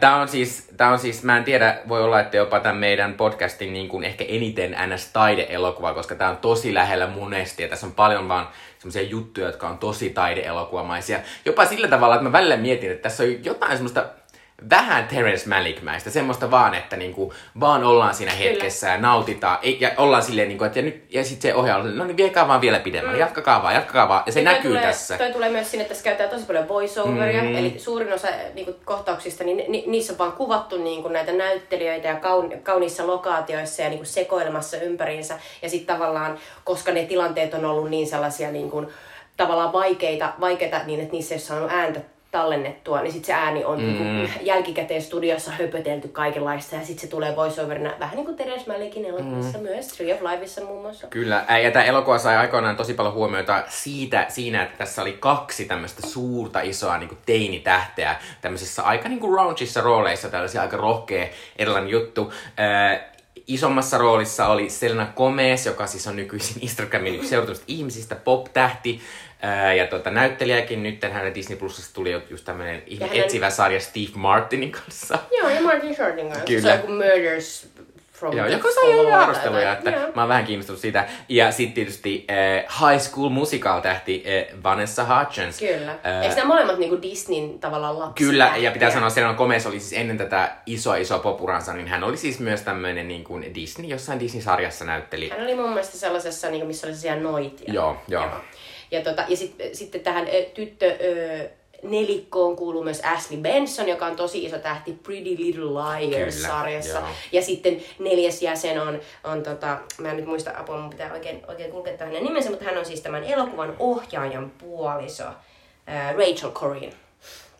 Äh, mutta tosiaan äh, tämä siis kertoo näistä tytöistä, jotka, tämä alkaa tämä elokuva siitä, että että ensin kuvataan niiden tyttöjen elämää siellä, että he ovat tosi tyysistyneet siellä yliopistossa ja tämä Gomezin hahmo, hän on tämmöinen uskonnollistaustalla, niin hän, hän käy tämmöisissä oudoissa Jeesusjuhlissa, mitä järjestetään tämmöisiä vähän to, todella ahistavia. Siellä on sellainen E- Ed Hardy lippispäinen tota, jä, jä- jäpä silleen, että are you jacked up on Jesus? Niin, niin. Sellaista Jesus is cool, man. Niinku, tavallaan tuodaan niinku sellainen seksuaalinen niinku, tavallaan puheenparsi ja kuvasto niinku siihen tota, ähm, niinku, uskonnolliseen niinku, setle, settlementtiin. Niin, tai kyllä tai yritetään saada semmoista kummallista, niinku, semmoista outoa niinku biletysfiilistä siinä, siinä Jeesus niinku, on cool. rukoillaan Jeesus on täällä. parasta huumetta. Kyllä, mutta nämä tytöillä on ongelma, että he eivät niinku, se heillä ei ole rahaa lähteä, koska se on aika kallista lähteä Spring Breakiin, koska Spring Break on tietysti, se on ensinnäkin, opiskelu on Amerikassa tosi kallista, äh, eli lähtökohtaisesti aika monet opiskelijat ovat niinku aika hyvistä oloista. Ja lisäksi tämä Spring Breakille meni varsinkin on tosi kallista, koska, koska siellä vaan se matkustat ulkomaille ja sun pitää ottaa hotellia, sitten se biletys maksaa hirveästi, niin sitten pitää miettiä, miten saa rahaa, ja sitten, sitten nämä tytöt, siellä on komea, se ei ole siinä mukana, mutta, tai siinä on komesi hahmo, mutta tota, he sitten ryöstävät tämmöisen niin kuin ravin, ravin, jonkun pikarukan ravintola, ja sitä Chicken kautta saa, Shack tai Chicken joku. Shack, josta saavat sitten rahaa, ja sitten he lähtevät sinne, sinne viettämättä lomaa. Ö, Ja tässä, tää on tosi hauska tälle, tälleen tavallaan, koska tää on myös tämmönen jotenkin aikansa kuva elokuva selvästi, että tässä on, tässä on tosi vahvasti se semmonen, eh, jos muistatte, mi- mitä mä suosittelin viime jaksossa sitä, sitä semmoista Woodstock 99 elokuvaa, jossa oli paljon tätä tämmöistä Girls Gone Wild, tämmöistä outoa niinku äh, bikini baby biletysmeininkiä. Ja Siis sitten, niinku topless naiset Kyllä. niinku bilettää sellaisten tota, ää, jotenkin jerk off niinku, nä- nä- näyttävien valkoisten poikien kanssa. Kyllä, ja sitten tämmöistä niinku, että et on tosi hirveän kehollista, on tosi paljaita, ja sitten koko ajan puhutaan niinku tisseistä ja pillusta ja jotenkin, Jotenkin... jotenkin porno, porno Niin, niin, niin kuin, tavallaan siis tosi, elokuva joo. tulee niin kuin siihen tavalliseen niin kuin todellisuuteen. Ja sitten sit, sit tässä on myös niin kuin, jotenkin sellainen, niin kuin, se, se, se on vaan hauska niin kuin kertoa, että se Harmony Korine, joka on tämän elokuvan ohjaaja, niin se on siis niin kuin nuorempana tehnyt Larry Clark-nimiselle tota, kaverilleen, niin se on kirjoittanut sen leffan, jonka nimi on Kids, tämän päivän nuoria. Ja se on niinku sellainen niinku tavallaan, mikä kertoo myös tällaisista niinku nuorista, jotka silleen bilettää New Yorkissa ja ne niinku skeittaa ja ne niinku etsii koko ajan tapaa niinku saada päänsä sekaisin. Mutta se elokuva on tosi, tosi raadollinen. Et siinä on niinku, se, se elokuva on niinku, joskus haavoittanut mua syvästi, kun mä oon katsonut, että siinä on sellainen tosi nuori Chloe Sevigny, joka sitten harrastaa sen pojan kanssa seksiä, ja sitten se poika tietää, että, että sillä on niinku luultavasti AIDS tai HIV, ja sitten se tartuttaa sen tyyliin sille Chloe Sevignylle. Se on jotenkin, niinku, se on jotenkin todella niinku piirtynyt mun niinku sieluun sellaisena niinku ahdistavana kokemuksena. Niin sitten jotenkin niinku, oli jotenkin tosi jännittävää, niinku, mä muistan nähdä tämä elokuva että miten tässä menee. Ja sitten tämä elokuva oli silleen, niinku, että tosi sellainen niinku, tavallaan porno, niinku, pumped up pornomaailma, MTV, pool party maailma, mutta mut, mut sitten sit onneksi tässä elokuvassa ei tavallaan ole sitä sellaista paybackia, joka yleensä tulee siitä, että joku on niinku tissit paljana, mm. että, että, niinku, että että, että kohta se varmaan raiskataan tai kohta sitten tapahtuu jotain ihan hirveetä, että et, et sitten se joutuu näistä ystävistään niinku eroon ja sitten se joutuu johonkin vankilaan ja sitten siellä tapahtuu, mm. tässä tapahtuu koko ajan missä odotat, että nyt niille varmaan käy huonosti, mutta, mutta tämä Harmony Korine on tehnyt täysin elokuvan, että niille ei käykään huonosti. Mm. Niille käy ikäviä asioita välillä, mutta niille ei käy sillä tavalla huonosti niin kuin yleensä tytöille tällaisissa niin kuin elokuvissa tapaa. Ja tää on just siinä mielessä, tässä, tässä, on, tässä on tosi hienoja semmoisia erilaisia tunnelmia niistä niin bileistä ja semmoista niin hullusta. Että ollaan hirveästi, hirveästi vähäpukeista jengiä ja pienessä tilassa käytetään huumeita ja dokata ja ollaan silleen niin kuin, tarvitsemaan päästä niin sekäs kuin on mahdollista. Ja sitten tässä on päälle niissä aina semmoisia, kun nämä tytöt soittaa kotiin, varsinkin tää siellä on komesin, kun soittaa mummolle on silleen, että että tää on tämmönen paikka, missä ihmiset on lämpimiä ja mä oon tavannut niin paljon ihmisiä, jotka me samaiset, jotka on ihan niin kuin minä ja tässä kuvataan sellaista niin kuin, tavallaan sitä ideaalia, mitä ehkä ajatellaan, mitä se niin kuin on. Mutta kun sä katot sitä elokuvaa ja sä oot koko ajan silleen, tässä on koko ajan tämmönen kummallinen uhkaava tilanne mm. ja, ja tämmönen jotenkin tunnelma päällä, että varmasti kohta jotain paskaa ja tavallaan silleen, että ei nyt voi mitenkään kauhean hyvin. Niin jotenkin tässä on tosi, tosi jotenkin Ja toi ristiriita, mitä sanoit, on ihan mieletön, koska sä oot silleen, että keitä ne syvälliset ihmiset on? Niin. Keitä ne ystävälliset ihmiset on? Kaikki Tai mitä ne keskustelut on, niin. päälle sille. Ja siinä tuleekin just sellainen, että, että musta tässä elokuvassa niin kuin Mikko tuossa alussa hyvin, hyvin niin kuin kuvasi tavallaan, niin kuin, että, että, se, että se malikmaisuus, jo- joka tulee myös siitä niin kuin voiceoverista, niin jotenkin tekee, tässä se Harmony Korine tekee niin kuin dialogista, melkein kaikki dialogi kuulostaa myös siltä, että onko tämä itse asiassa vaan niin kuin nämä sanat laitettu yhteen, jotta tästä tulee sellainen kiva luuppi, jota sä voit niin kuin miksata mm. musiikin kanssa, koska siis se on niin, kaikki tarinat, mitä tässä kerrotaan, niin kuin noin mummolle ja äidille soittaminen, ja sitten miten nämä tytöt keskustelee keskenään, Välillä ne sanoo jotain, mikä voisi olla suoraan pornosta, niin kuin, että, että noi setelit saa pilluni koskemaan mm. tyyppisesti. Mutta välillä taas on silleen, että oh, että, että, niin kuin, että et, et tuu tänne beach ja mene tonne beach. Ja jotenkin, niin kuin, että ne ei oikeastaan puhu edes millään normaalilla kielellä, vaan ne puhuu niin latteasti, että ne kaikki sanat ja lauseet on niinku suoraan vaan jotain sellaisia toistettavia niinku äänähdyksiä, joita vaan sit soitellaan Joo. tässä. Ja siis tässä on tosi vahva se semmoinen, niin kuin, että, että tässä on se juttu, kun nämä tytöt on siis tämmöisiä niin kuin college- tai yliopisto-opiskelijoita. Amerikassa college ja yliopisto toimii niin, että, että ne on semmoisia kampuksia keskellä, ei mitään, niin että sun elämä on kokonaan siellä. Ja, si- ja sitten tämä näitte, kun ne lähtee sinne lomalle, niin se sitten on niin kuin täysin se erilainen juttu. Ja se tulee vähän semmoinen, että ne on niin kuin ansainnut sen, että kun he ovat kestäneet. Ja sitten siinä on paljon sitä semmoista hedonismia, että ollaan sille just sille, kun ne tytöillä on sitä, sitä rahaa, kun ne on ryöstänyt sen, niin se on tosi semmoista hiertaa sitä rahaa itteemme. Ja, ja sitten siinä on semmoista jotenkin, varsinkin lopussa, kun näissä tapaa sitten semmoisen Alien-nimisen räppärin, tai sitä James Franco, niin siinä on tosi paljon sitä sellaista, että tuodaan vaan sitä, miten tämä niinku, tämmöinen raha ja menestys ja tämmöinen outo, tämmöinen tosi pinnallinen rikkauden osoitus, vaikka ei puhuta yhtään missä niin on tullut tai ketä on vahingoitettu, kun sä saat jo kaikkea, vaan se on vaan tärkeää, että tätä niin kuin materiaa niin kuin on ja on mm. ja riittää. Ja, ja niin kuin... s- sitä niin kuin toistellaan silleen, että sit, se, se on niin naurettavaa mm. tavallaan, että sitten niin kuin riippuen tietysti katsojasta, että kuinka naurettavaa vai onko se jopa samastuttavaa. Mm. Mutta niin tässä on yksi ihan parhaita kohtauksia, on sellainen selkeästi improvisoitu, tai ainakin osin improvisoitu kohtaus, missä tämä James Frankon Alien esittelee niin kuin sitä Caribbean ja niin kuin niitä kaikkia kamoja, ja se on vaan, look at all my shit. Sitten se niin kuin esittelee silloin aseita, silloin, silloin niinku vaan setelipinkkoja niinku,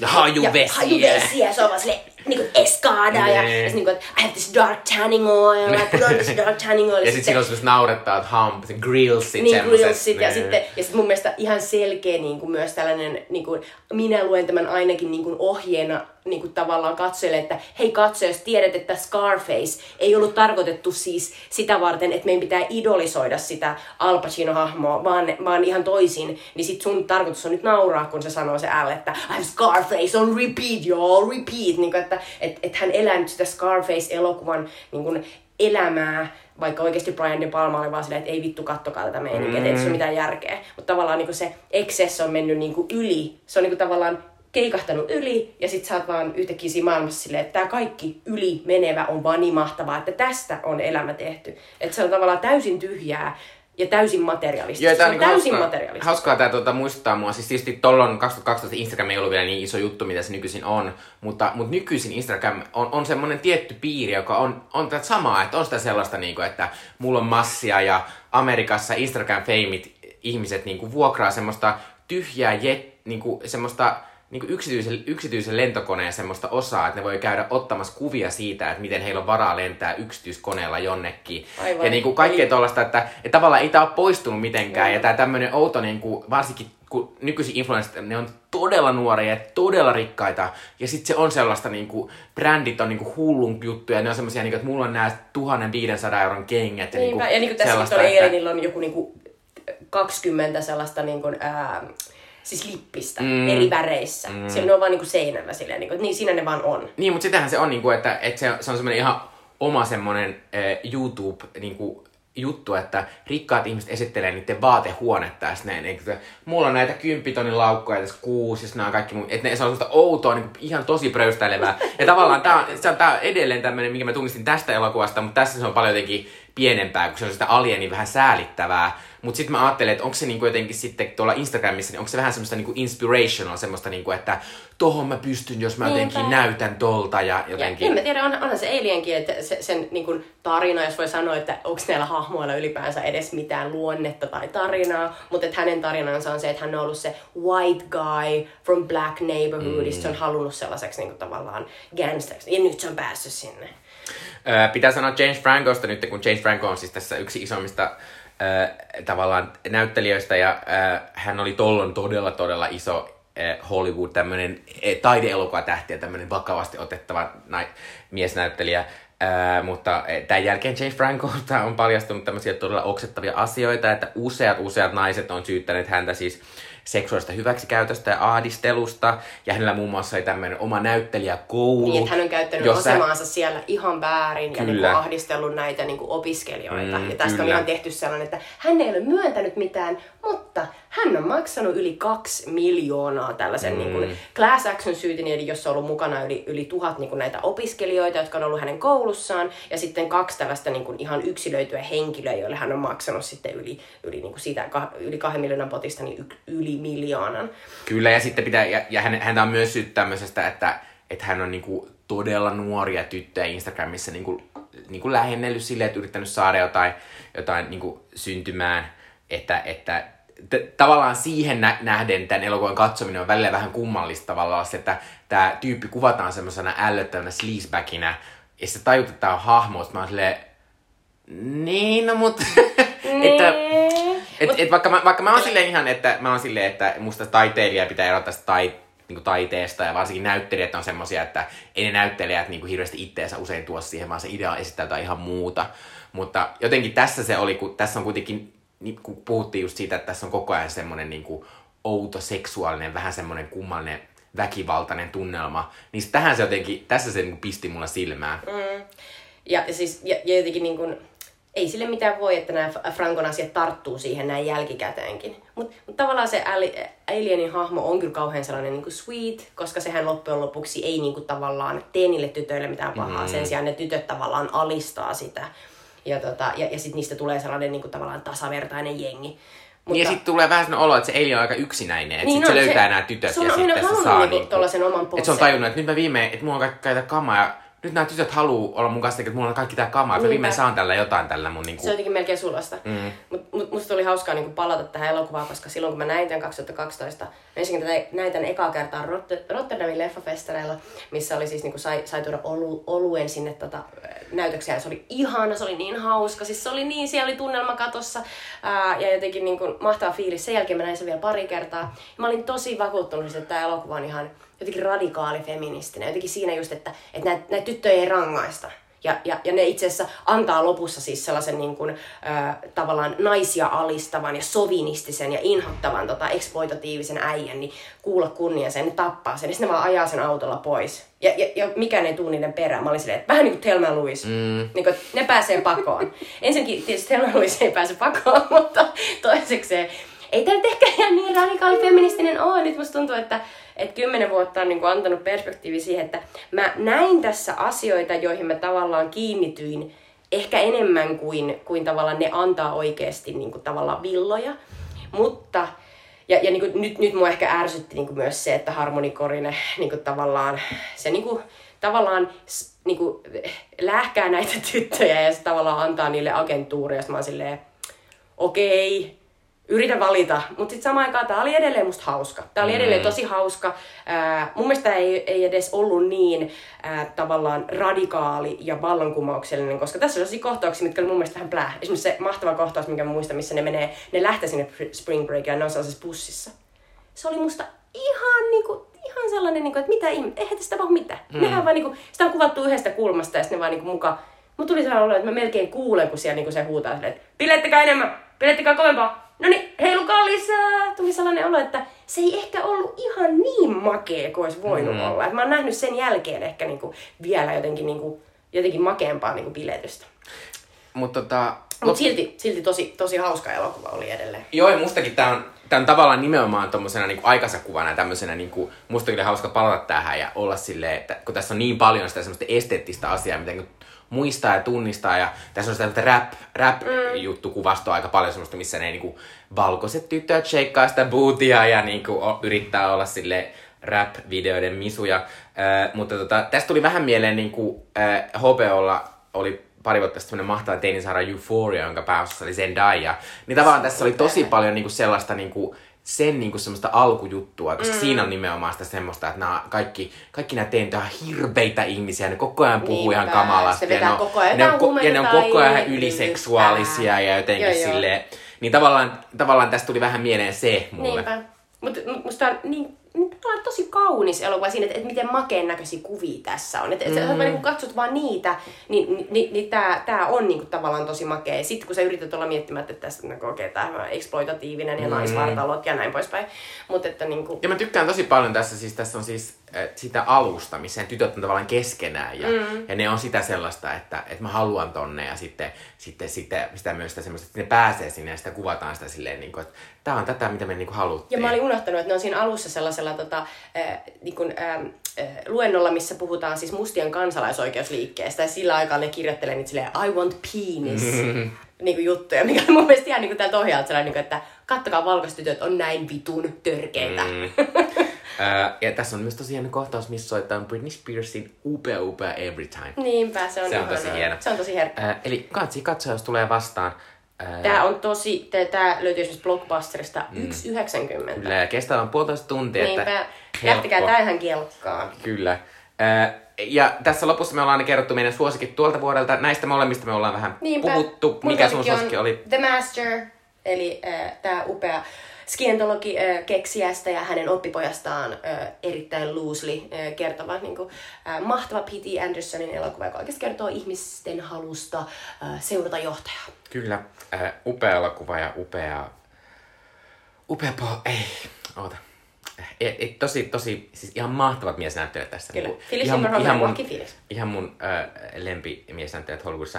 Äh, mun suosikki on Girls, lähinnä sen takia, että mun mielestä Girls oli radikaali ja jopa feministinen siinä, että Siis se oli todella naiset pysty olla ihan ällöttäviä. Kyllä. Ja naiset, äh, Lena Dunham oli koko ajan siinä alasti ja Kyllä. naiset oli koko ajan innoittavia toisilleen, mutta sitten siinä oli kuitenkin semmoinen, että no, mut me, me ollaan kuitenkin kavereita ja niinku, Niinpä. äh, se on tosi hienoa. Mä ootan, että mulla kuluisi nämä vuodet niin, että mä pystyisin katsoa tätä uudestaan ilman, että mun, mun pitää niinku repiä mun olemattomat hiukset päästä, mutta Girls oli aikoinaan tosi hieno ja tosi jotenkin radikaalia u- asioita uudistava sarja. Niinpä. Että hienoa. Seuraavaksi vielä antaa Switchy Dippe, eli meidän kulttuurisuosituksia teille. Sweet Chili Dippi aika, eli meidän kulttuurisuositukset teille. Minun Jutan suositus on viime vuonna ilmestynyt Anu Silverbergin kirja Sinut on nähty. Luin sen vasta nyt, koska olin näin kauan kirjaston jonossa. Mutta sain sen viimein ja luin sen ää, ihan ehkä kolmelta istumalta. Ja, ja se oli, oli tosi, tosi hieno, hieno kirja, esseekirja elokuvan katsomisesta ja millaista on katsoa elokuvia naisena ja millaista on ollut katsoa elokuvia. Ää, no hän on vähän eri sukupolvea kuin minä, hän on 70-luvulla syntynyt, mutta kuitenkin niin kuin nähnyt monia samanlaisia, samoja Hollywood-elokuvia aikana ja ne ovat tehneet, tehneet häneen niin kuin sellaista lähtemätöntä vaikutusta, jota sitten vasta myöhemmin on tavallaan pystynyt katsomaan niin kuin tavallaan kriittisin ää, ja tuoreen silmin. Musta ää, Anu, on, Anu on ihan älyttömän hyvä esseisti. Mä tykkäsin hänen äitikorttikirjastaan, jonka myös luin tuossa vanhempainvapaalla. Ja tässä, tässä kirjassa on niinku, jotenkin erityisen hienosti muhun osui se, että tässä on kirjoittu paljon, että, että tässä on mahtavia sellaisia lainauksia, joita ihmiset heittelee välillä netissä. Että just se, että no minun päässäni on nyt nämä rillit, joilla minä vaan näen feministisesti ja en voi irrottaa niitä, koska muuten pääni repeää. Ja siinä on tosi mahtavia niinku, tavallaan yksittäisiä kohtauksiakin. Mutta muhun erityisesti iski asia, mitä mä en ole missään muualla kuullut vielä nostettavan esiin, eli se, miten Anu kirjoittaa siitä, miten, miten hän nuorena tyttönä, ää, hän katsoi paljon elokuvia ja niissä oli aina poika pääosassa, niin kuin vaikka hänen yhdessä suosikkielokuvassaan E.T.ssä, ää, pääosassa on sellainen Elliot-poika. Ja vaikka siinä niin kuin parhaan roolityön siinä elokuvassa tekee Drew Barrymore, joka esittää sitä Elliotin pikkusiskoa, niin hän aina samastui siihen Elliotiin, koska Elliot on se päähahmo, joka saa sen ETn kanssa tehdä asioita. Ja hänellä oli usein sellainen, että hän on niinku poika, mutta sitten leikeissä hän saattaa olla se poika, mutta sitten hän voikin olla se tyttö kohta. Oo sinä se tyttö ja nyt mä oon se poika. Ja toisaalta vaihdetaan niitä rooleja ja vaihdetaan niitä rooleja. Ja mä niinku tunnistin tosi tosi vahvasti, että kukaan muu ei ole ikinä tavallaan kirjoittanut tuosta kokemuksesta, joka mulla on tosi vahvana myös, että mä lapsena koin samalla tavalla, että mä samastuin niinku niihin miespäähenkilöihin tai poikapäähenkilöihin, koska ne oli päähenkilöitä. Ja sitten oli usein se tyttö, joka saattoi olla sen päähenkilön niin kuin ihastus. Ja sitten leikeissä niin me saatettiin vaihtaa rooleja mun parhaan ystävän kanssa. Mutta loppujen lopuksi mä aina halusin olla niin kuin se poika. Koska se oli se päähenkilö ja sillä oli jännittävimmät jutut. Ja se, se sai vaikka Robin Hoodissa, se, se sai ampua jousella ja se sai niin kuin seikkailla ja jotenkin. Ja sitten samaan aikaan mä en ollut poika. Et, ja mä en myöskään halunnut olla poika. Et mulla oli niin kuin prinsessa Mekkoja ja Anu, Anu kuvailee kanssa siinä itseään samoilla sanoilla. Se on jotenkin niin kuin, se on niin kuin hauska sellainen outo, outo skitsofrenisuus, johon, johon niinku se, että mi, millaisia kuvia sä näit niinku tavallaan ajosut. Eikä siinä mitään, niinku, täällä ollaan niinku, eh, täysissä sielun ruumivoimissa about. Mutta se oli jotenkin hauskaa ajatella, että sitten hän kuvaa niinku sitten omaa tytärtä, joka katsoo Frozenia. Ja sitten kun hän on itse ihan kyllä, että "Oi, miten mahtavaa, tytär on tämä. Niin sanoo vaan silleen, että tytär ei ole ollenkaan tuota mieltä, koska hän ei ole nähnyt mitään muuta. Hän on vaan silleen, että tämä on se, mitä minulle annetaan, tämä on se, mikä minulle kuuluu, ja näin se on. Ja sitten hän on vaan silleen, että okei, tämä on se, mikä tässä on muuttunut, että kun ne kuvat on muuttuneet ja tytöt onkin yhtäkkiä niin kuin ihan valideja tyyppejä, joita ei vaan pelasteta, jotka voi olla myös niin kuin, niin kuin, tavallaan niitä tekijöitä ja näin, niin, niin sitten uusi sukupolvi kun kokee ne, niin he eivät edes odota mitään muuta. Ja se on niin kuin mahtavaa. Mä olen myös lukenut tämän kirjan, tämä on hieno kirja. Lue tämä, jos olet nainen, mutta lue tämä, lue tämä ennen kaikkea, jos olet vittu mies. Saatana. Ja pitää sanoa, että tämä on hassu, että tämä äh, osui just tähän jaksoon, koska Hunger Games oli ensimmäinen suunnattoman suosittu franchise-sarja, jonka pääosassa oli, ja jonka et sankarina nimenomaan oli nainen. Kyllä, ja mitä Anukin ottaa esille tuossa kirjassa, niin kun Brave, äh, animaatioelokuva, jossa on nainen, joka ampuu jousella, ja sitten Nälkäpeli, on, jossa Katniss ampuu jousella, tuli samoihin aikoihin, niin siis joku jou, jousiammunnan niin kun, äh, suosio nousi jotain 105 prosenttia mm. tyttöjen joukossa, Kyllä. koska ne oli vaan silleen, että ai, tällaista mm. voi tehdä. Esimerkki opettaa. Minun Ää, tota, suositukseni on uusin Marvel-elokuva Shang-Chi and the Legends of Ten Rings, ää, joka on tämä, tämä on ällöttävää, että mitä sanon näin, mutta tämä aasialainen ää, Marvel-elokuva, eli kaikki päähahmot tässä elokuvassa ovat aasialaistaustaisia. Tämä on siis tämmönen, tämä siis kertoo Shang-Chista, josta, joka on tämmöinen tuleva supersankari tässä, tässä elokuvassa. Hänestä tulee tämmöinen supersankari, että tämä on tavallaan tämmöinen syntyelokuva ja tämä on tämmöinen, niin kuin, hän on ainoastaan tässä yksin tässä ei ketään muita. On tässä, no toki tässä on muita marha mutta ei semmoisia isoja hahmoja. Mutta mutta tässä on tämmönen niinku, tässä tulee sellainen olo, että tässä on jotain niinku uutta. Tässä on niinku alussa semmonen hauska, kevyt, vähän semmonen seksikäs ja cooli fiilis. Tässä soi koko ajan semmonen niinku tosi hauska alussa semmonen niinku rap-meininki. Ja sitten tää alkaa Amerikasta, mutta siirtyy aika nopeasti Aasiaan ja sitten ne on jossain, ne on mun mielestä Makaossa ja sit siellä on tosi mahtavaa semmoista niinku aasialaista semmoista populaarikulttuuria tuodaan esiin. Ja, ja sitten tota, Tämä on siis tämmöinen elokuva, jossa on otettu paljon vaikutteita toimintakohtauksiin niin kuin hongkongilaisista toimintaelokuvista ja sitten näistä fuksia-elokuvista. Niin kuin Hiive, Tiger, Pirtolohi, Käärme, Hero ja House of Flying Daggers. Ja tässä on tosi hienosti niin kuin yhdistelty niitä. Ja tässä oikeasti on, on, on niin kuin siis aivan, ne on aivan superhienoja ne action-kohtaukset, vaan sen takia, kun ne on niin erilaisia, ne on niin eri lähtökohtaisesti. Tässä on aivan siis alussa aivan megalomaanisen viihdyttävää, hauskaa, hieno semmonen speedmäinen, äh, niin kuin, bussissa tapahtuva action kohtaus, joka on aivan mega mahtava. Niin mahtava. ja tässä on tosi, tosi mahtavat näyttelijät. Tässä on aasialaisen elokuvan legenda Tony Ling, Leung Ling, en mä sanoa että, mutta hänestä tätä pahista. Sitten tässä on Simu, Simu Liu, joka on tämmöinen, tämmöinen nouseva tähti, joka on tämä Shang-Chi tässä. Ja sitten hänellä on tämmöinen äh, ystävä, jota estää Aqu- Aquafina, joka on tämmöinen oh, äh, tosi tota, äh, nykyisin suosittu äh, aasialaistaustainen äh, Joka oli Oscar-ehdokkaanakin. Kyllä. Äh, ja, ja tota, tässä, tässä on jotenkin t- tässä huomaa sen niin kuin, tavallaan samalta, mikä, mikä Black Panthers huomasi sille, että tässä, tätä on tehty ihmiset, jotka niin kuin, tuntee tämän kulttuurin ja tietää, että mitkä asiat on aasialaisia ja aasialaistaustaisia sille, että toki me länkkärit voidaan myös katsoa sitä, mutta sitten siinä on selvästi myös semmoista huumoria ja sitä semmoista mm. kaikkea kulttuuriasiaa, mikä on käytännössä silleen, että jos sä län- länkkärinä tunnistat nämä, niin sitten hyvää naura niille, mutta nämä asiat on, nämä ei tarvittu sulle Mä luulen, että toi sama fiilis tuli, kun mä kävin katsoa Crazy Rich Asians, mm. ja silloin siinä oli tosi paljon sellaisia, niin että wait, tässä varmaan on vitsi, mutta mä en ole ihan Joo. perillä. Äh, mutta siis tämä oli siis oikeasti siis niinku vuosikausia mun mielestä niinku viihdyttäviä, hauskia, semmonen niinku jotenkin hienoin, jotenkin tavallaan sinne erilaisuudessa, siinä jotenkin sinne semmoisessa oudossa keveydessä ja jotenkin mahtavasti siinä niinku, jotenkin tunnelmassa. Ää, ja tässä on, vaikka siis ää, tässä on semmoinen aivan naurettava loppujuttu, mutta sitten kun siinä on semmoista mahtavaa, semmoista vähän semmoista animaista, Pokemon-maista meininkiä,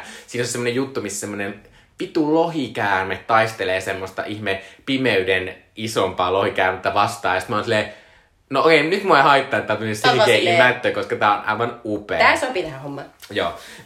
Tää on siis tosi mahtavaa, mä viihdyin ihan sika paljon mä oon niin iloinen, että tää elokuva tuli ja tää on menestynyt tosi hyvin. Ja yksi asia, mistä mä haluan nostaa myös tässä, tässä siis on, kuten sanoin, niin tässä on se Shang-Chi ja sitten hänen ystävänsä Kate ja sitten Aquafina.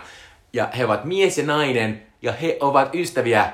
Heillä ei ole sitä, se, siinä ainakaan tässä elokuvassa ei tule sitä semmoista, että nämä on pariskunta. Ja se on musta semmoinen mahtava asia. Musta se on mahdollista. paljon enemmän. Mutta ehkä seuraavassa elokuvassa niistä alkaa seukkaa silleen, okei, okay, joo. Mutta kansi mennä katsoa Shang-Chi, se on erittäin viihdyttävä ja äh, erilainen Marvel-elokuva. Ja sitten tulee sellainen olo, että et ehkä tämä Marvel pystyykin vielä niinku uudestaan nyt niinku, jotenkin uudella vaihteella lähtemään. Kyllä. Äh, Shang-Chi on Disney-elokuva ja niin on meidän ensijakson elokuva Frozen. Jonka jo mainitsin. Kyllä, äh, tota, Frozen. Tässä jää. Kyllä, kaikkien lapsiperheiden lempielokuva Frozen.